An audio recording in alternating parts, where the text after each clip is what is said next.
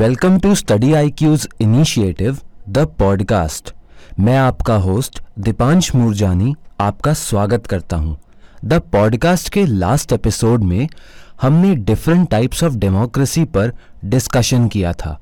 जो हमारे नए लिसनर्स हैं, वो अपनी प्रिपरेशन को नेक्स्ट लेवल पर ले जाने के लिए हमारे सभी पुराने एपिसोड्स को सुन सकते हैं।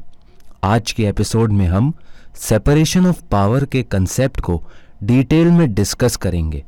सर, लास्ट एपिसोड में हमने डेमोक्रेसी को डिटेल में समझा था।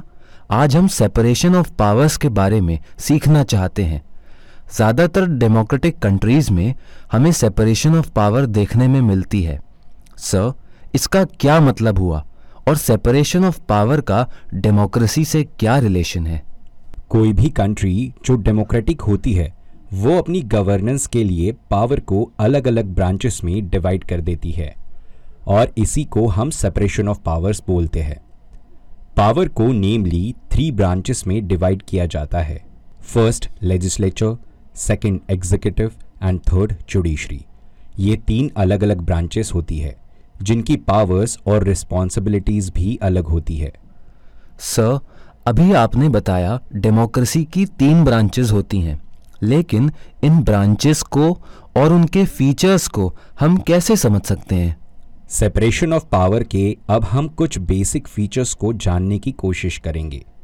पहला फीचर ये होता है कि each branch should have different person in capacity यानी कि अलग अलग लोग उस पोजीशन को होल्ड करें। दूसरा फीचर इंडिपेंडेंस ऑफ़ पावर होता है, जिसका मतलब ये है कि एक ब्रांच किसी दूसरे ब्रांच की फंक्शनिंग में इंटरफेयर नहीं कर सकता। तीसरा फीचर ये होता है कि एक ब्रांच किसी दूसरे ब्रांच के फ़ंक्शन को नहीं परफॉर्म कर सकता। हर ब्रांच के अपने अलग अलग फ़ंक्शंस होते हैं, जैसे कि लेजिस्लेचर का काम है लॉ बनाना, और उसी लॉ को इम्प्लीमेंट एग्जीक्यूटिव करता है। और जुडिशरी ये अश्योर करता है कि सारे लॉज को अपहोल्ड किया जा रहा है। अब हम तीनों ब्रांचेस की फंक्शनिंग को समझेंगे। लेजिस्लेचर जो है, वो एग्जीक्यूटिव और जुडिशरी के फंक्शनिंग का बेस बनाता है। क्योंकि लेजिस्लेचर किसी भी डेमोक्रेसी की वो ब्रांच है, वो ऑर्गन है जो लॉज बनाती है।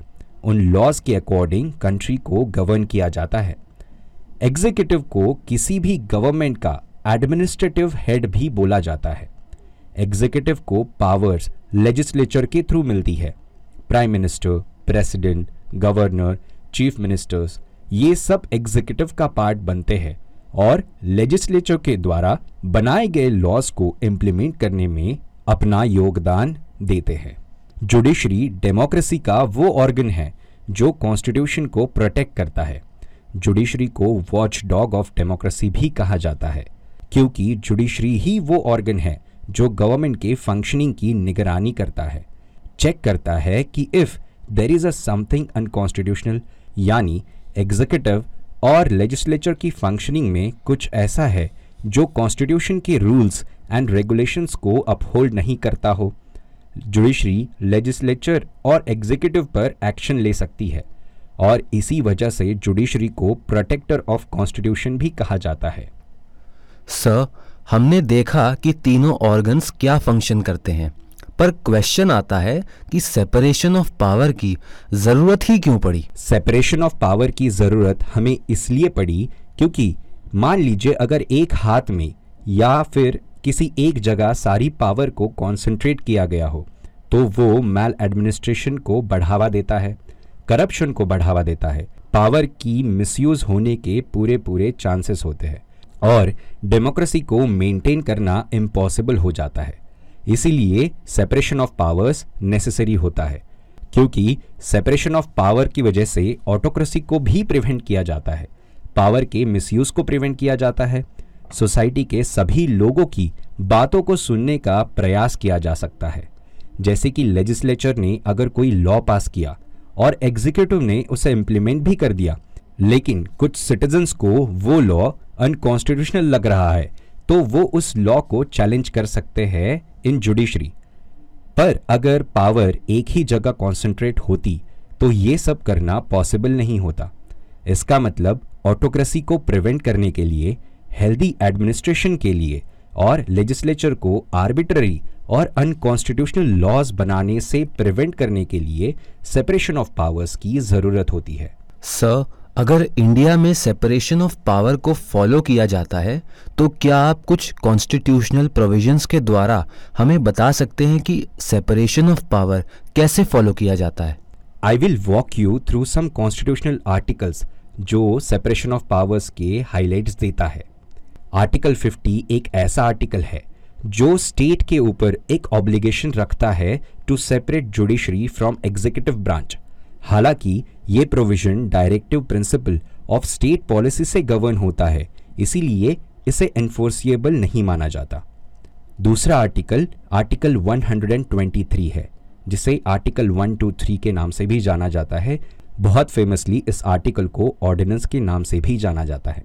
इस आर्टिकल से ये प्रोविज़न दी गई है कि प्रेसिडेंट ऑफ़ इंडिया जो कि एग्जीक्यूटिव ब्रांच के हेड होते हैं वो ऑर्डिनेंस की पावर के द्वारा लेजिस्लेटिव पावर्स को भी कुछ कंडीशंस के अंदर परफॉर्म करते हैं। थर्ड आर्टिकल है आर्टिकल 121 एंड आर्टिकल 211 ये आर्टिकल्स प्रोवाइड करते हैं कि लेजिस्लेचर जुडिशरी का हिस्सा सुप्रीम कोर्ट और हाई कोर्ट के जजेस के बारे में पार्लियामेंट के अंदर डिस्कस नहीं कर सकते। But at the same time legislature को हाई कोर्ट और सुप्रीम कोर्ट के जजेस की इम्पिचमेंट प्रोसेस को पार्लियामेंट के अंदर पास करने की पावर्स है। नेक्स्ट आर्टिकल है आर्टिकल 361 इस आर्टिकल के प्रोविजंस के तहत प्रेसिडेंट और गवर्नर इम्यूनिटी एंजॉय करते हैं फ्रॉम कोर्ट प्रोसीडिंग्स सर तो क्या ये तीनों ऑर्गन्स एक दूसरे के फ़ंक्शंस में कभी भी इंटरफेयर नहीं करते?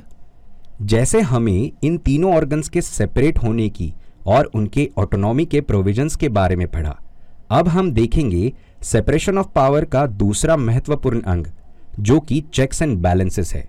यानी कि ये तीनों organs namely legislature judiciary and executive एक दूसरे की ऑटोनॉमी हार्म ना करते हुए, एक दूसरे के फ़ंक्शंस में इंटरवीन ना करते हुए, उनके ऊपर चेक्स एंड बैलेंसेस रखते हैं। इसी को कुछ एग्जाम्पल्स के साथ हम समझेंगे।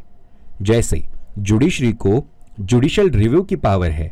इससे वो एग्जीक्यूटिव और लेजिस्लेचर को और उनके एक्शंस को अनकॉन्स्टिट्यूशनल होने से बचाता है।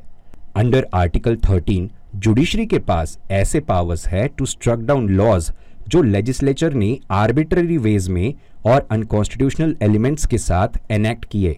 और इसी वजह से जुडिशरी अनकॉन्स्टिट्यूशनल एग्जीक्यूटिव एक्शंस को भी नल एंड वॉइड डिक्लेयर कर सकती है।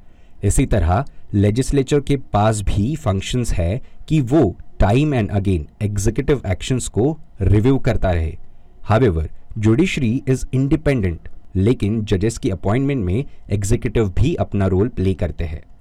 इन सारी चेक्स एंड बैलेंसेस के द्वारा ये इंश्योर किया जाता है कि गवर्नमेंट के तीनों ऑर्गन्स में चेक्स एंड बैलेंसेस हमेशा मेंटेन रहे।